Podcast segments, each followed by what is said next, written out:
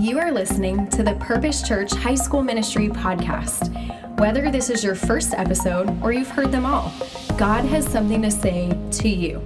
Our vision is to see every student everywhere following Jesus, and we hope this message helps you take your next step in your faith. To learn more about our high school ministry, visit our website, purposechurch.com/hsm, and check us out on Instagram at purposehsm. We hope you enjoy today's episode. Um, well, good evening. Hello, everyone. Yes, I am Jeff. It's true. I'm not quite sure where to stand now. Do I stand up here? Is that weird? No? Behind this thing? I don't know. I should watch more closely when Eric's talking. But anyway, um, just uh, if anybody is interested, a little bit about me. I live like one block that way. So it is so great to be able to. I don't know why walking to church is so exciting, but I get to walk here, and it's that's yeah, that made my day. So anyway, um, yeah, uh, again, I've been in this area for about mm, five or six years now, and uh, married, uh, have two kids. Uh, and I am a big sports fan. So, do we have sports fans? I know I see a couple of sports jerseys. How about like NFL? Is anybody really missing the NFL right now? One person? Two people? Four people. Thank you. Okay. I, I, wore my I wore my Chargers jersey today. Just just and this is like this is San Diego Chargers, my friends. I don't know if anybody cares. But anyway.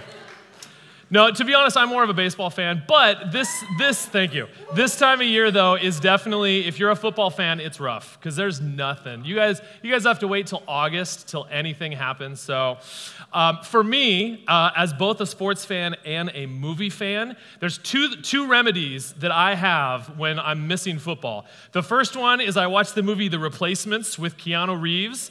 Not a good movie, but it's football. And the second one is my favorite, Rudy. You guys know Rudy? I hope so. I, no, only a couple? Okay. Sean Astin, which you guys probably know from Stranger Things now, but uh, from Goonies and from Lord of the Rings, anything? So anyway, little bit of background because we got uh, it's it may or may not be relevant, but um, so the movie Rudy is a moderately true story about this high school senior who desperately wants to play football at the University of Notre Dame. Turns out though he's lousy at school and not so great at football either. But he, this is his dream. He really wants to do it. So he goes to junior college and he's working really hard. He befriends a priest, because Notre Dame's a, a Catholic school, befriends this priest who's kind of like trying to help him get into school. And right kind of at this moment, uh, we're going to watch a clip in, in, just a second where um, he's kind of at wit's end. Like, like he's reached that point where he's been applying and applying and getting rejection after rejection after rejection. And he's reached this point where it's like, this is it. If I don't get in now, I'm never going to get in. I feel like I've learned almost as much from that 90 second clip about my faith from almost any sermon I've ever heard. Nothing against great sermons, but those two lines that that priest just said prayer is something that we do in our time, answers come in God's time. Like for me, like right there, that's like 80% of what you need to know about prayer is that prayer is not about getting God to do something, even getting Him to give you an answer, because God is God. And that's the second part, right? There's two things that we know there is a God, there is someone, something that created everything, and it's not me. Something is in control of this whole thing, including my life, and it's not me. Those two concepts, for me, like, yeah, that's, that's, that's everything, that's the core of everything that we believe, those two things. And they're the first two things on your sheet. Huh? Huh? Anyway, so, um, but as we're talking about prayer, that's really where I wanted us to start because the reality, I think, as we're talking about prayer, you guys know in this series we've been talking about the Lord's Prayer, uh, which is, you know, this, probably the most famous prayer of all time uh, that Jesus talks about. And, and even with that, so often I feel like that prayer has been, um, has been misunderstood. Like, I, I know for me, I, I wasn't a, a, believer when I was in high school. I came to, to faith later on. Uh, and I know the first time I was sitting in a church and the, the pastor or whatever says, like, let us recite the Lord's Prayer. And then everybody goes into that kind of robot voice that we do Our Father, who art in heaven, hallowed be thy name. It kind of freaked me out, if I'm honest. Like, it was, it was, it's a little jarring. And not only that, it's almost like we think if we've memorized these exact words, that that's going to do something. Like God's going to be impressed that we've memorized these words. And I love like what Sarah was talking about last week. literally the verses right before this prayer, Jesus says that's not the point. Like, it's not about these magic incantations, these magic words that you're going to say. That's not what prayer is. When you pray, he says, say this. So that's what I want us to do. Um, let's start off with looking at the entire prayer that Jesus says in Matthew 6. If you have your Bibles, you can go there. It's right there in the. It's right there in the middle of Matthew chapter 6, but we will have it up on the screen if you do not have a Bible. Uh, it starts like this in verse 9. This then is how you should pray Our Father in heaven, hallowed be your name. Your kingdom come, your will be done on earth as it is in heaven. Give us today our daily bread, and forgive us our debts as we have also forgiven our debtors. And lead us not into temptation, but deliver us from the evil one. My translation's different, so I, I, cheated off the screen. But so again, one of the most famous prayers last week. Uh, Sarah got to talk about the, the how huge it is that Jesus starts off by talking about our Father. That it's not just like we're praying to God or we're praying to the Lord or we're praying to the King. All of those would be appropriate, but the fact that Jesus chooses to use that word Father is huge. Uh, and then that he says our. He doesn't say my. He says our. That he's including all of us in it. So today I want us to dive into kind of the meat, that second section. But first off, there's two more things that I want to uh, I want to talk about prayer because for me, these are my two biggest mistakes that I always make with prayer. Uh, and they're, they're the two things that prayer is not. And the first thing that prayer is not, prayer is not that God is our genie. And that might sound silly and like, well, of course I know that, but let's be honest. Like, how many times have we slipped into that exact same temptation? That if I can just pray the exact right thing, I can get God to do what I want Him to do. If I say the right words, if I memorize the Lord's Prayer, or if I, for me, like, you know, you get a little more advanced and you're like, well, what if I confess first, but I really confess? It's like a deep, like, whatever. Maybe God will do what I want if I do that. All of that is still treating God like He's my genie. Like, ultimately, like I'm God and he's not. He's ultimately my servant if I can just manipulate him through prayer. And that's not what prayer is. Now, the second thing that prayer is not, and I think this is an interesting one, I would say prayer is not new information to God. Whether we are confessing something in prayer, whether we're even asking, God, I really want this, the Bible says God knows what we want even before we ask Him. So it's not about, it's, yeah, again, it's not like he's surprised. Like, you did what now? Like, you want what? No, God knows all this stuff. So this is where it gets kind of weird because if you think about it, if prayer is not trying to get God to do what I want, I want a miracle, God, do this for me, I will pray so you will do it. If prayer is not giving him new information, then what the heck is prayer? And I would say and this is where, when we go back to the Lord's Prayer, the interesting thing about the Lord's Prayer is it's kind of a, I would almost call it like a blank prayer. It's almost like a template or an outline, like insert prayer here sort of a scenario, where he's giving you kind of like a framing, framing mechanism so that we can learn how to pray. So, prayer, then, along those lines, I would say prayer is much more of a framing mechanism in itself. It's much more about how do we posture our hearts? How do we frame ourselves into being the kind of people that God is making us into being? So we'll talk about that in a second because that gets kind of complicated. But um, I want us to go back. Can we go back to, uh, what is it, verse 10, I think, right? Kingdom come, will be done, or is that verse 11? Yes, verse 10, I was right. All right. So as we as we look at this prayer specifically, this is what I think is really really interesting. Is um, again, Sarah talked about our Father in heaven, how that's kind of the address. The next three statements that Jesus makes. Uh, a lot of experts think all three of them is connected to that third line on earth as it is in heaven. Jesus is praying, May your name be hallowed, may your kingdom come, and may your will be done on earth as it is in heaven. So, what we can understand, like in other words, what Jesus is praying, there is something that is true about heaven that is not true about earth, right? And Jesus is praying that it would be true about earth. That in heaven, His name is hallowed, his kingdom has come, his will is done. On earth, those things have not happened. Does that make sense? So, um, uh, oh, oh, oh, oh, one, one thing I do want to I do want to clarify. Um, the word heaven. Now, I don't know about you guys, but for me, I have a hunch that a number of us, when we see the word heaven, we're thinking puffy clouds, angels, harps, or the place you go when you die. Now, that's not really what Jesus is talking about right here. What, what, when the Bible talks about heaven, or when, like, the concept Jesus is referring to, is more like God's domain, like God's, God's, God's, God's reigning. Like, I heard one person uh, say the analogy would be like, like the White House, for example. Now, if I said the White House said this, none of you guys would think that, you know, this white building is talking, you would think that the authority of the President of the United States is what is, is being represented through that phrase, right? So that's kind of this idea. When we're talking about heaven, this is God's kingdom, God's reign that is being referred to. Okay? So just to, just to clarify that we're not quite talking about the place you go when you die, we're talking about God's reigning. Okay, so going back to this idea that um, these three concepts, I want to specifically do- talk about these two your kingdom come and your will be done. Jesus is saying they're not being done on earth, but they are being done in heaven.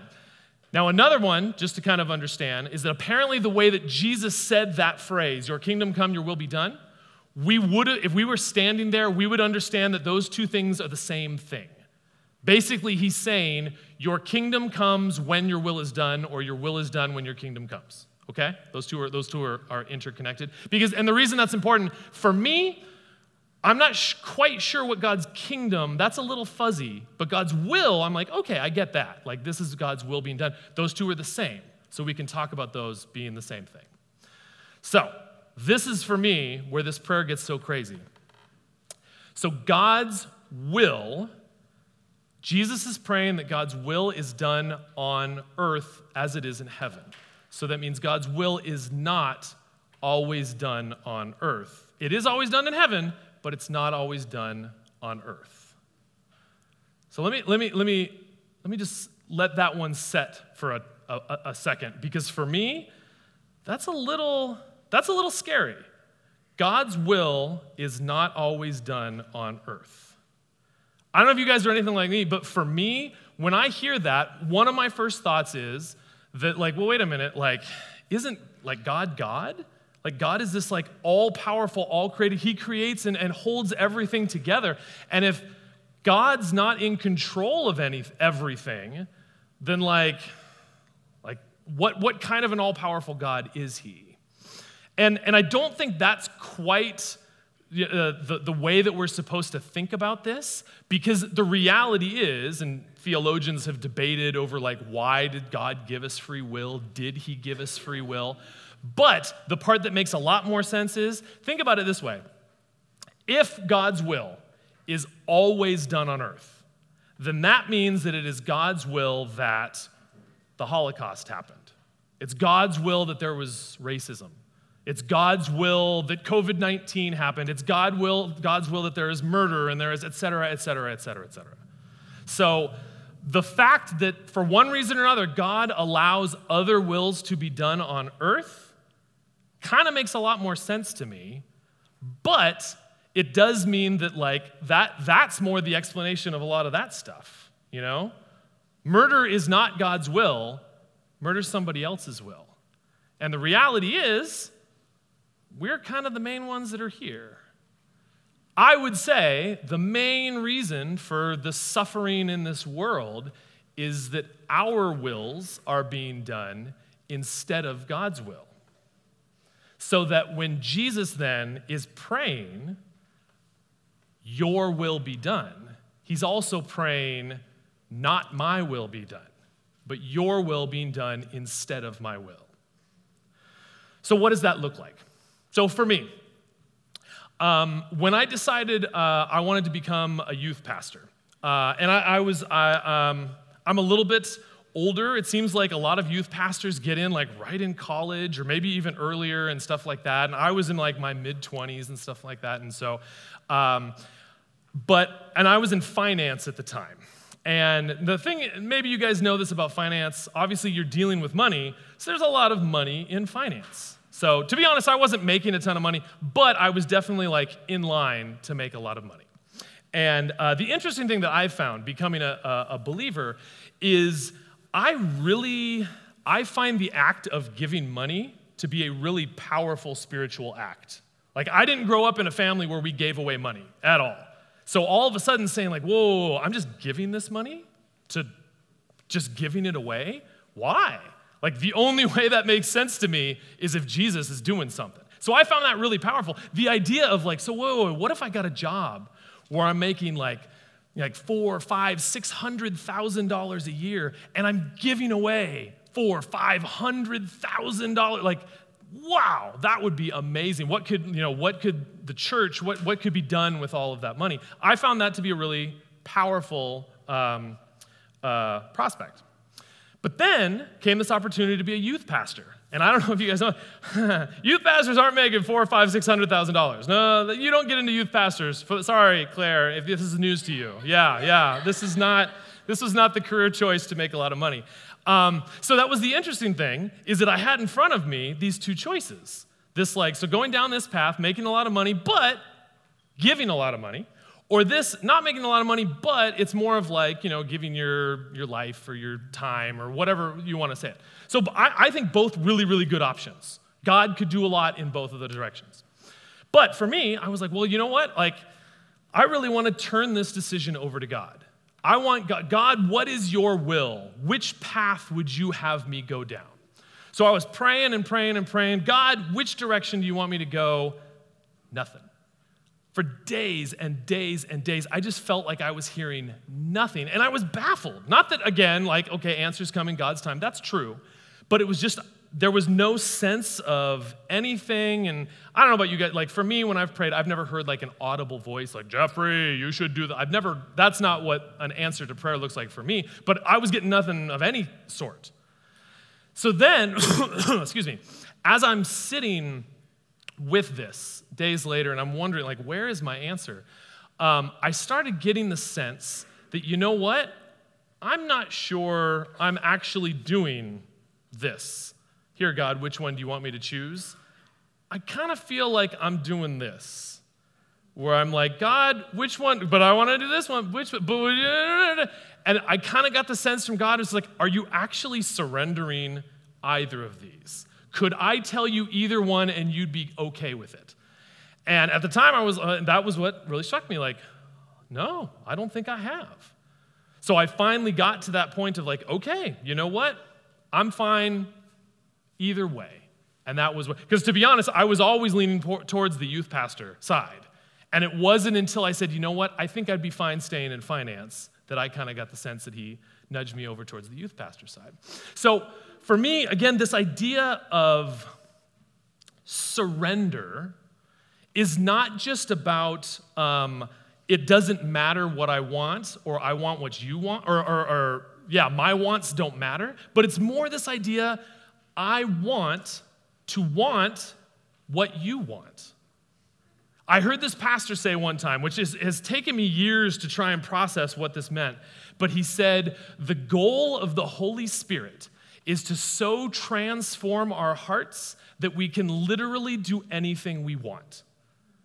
And I was, I, again, I spent years thinking about that, and I'm just like, what, I, what he's talking about is the idea that if the Spirit changes us from inside, we're not going to want to do anything that God doesn't want.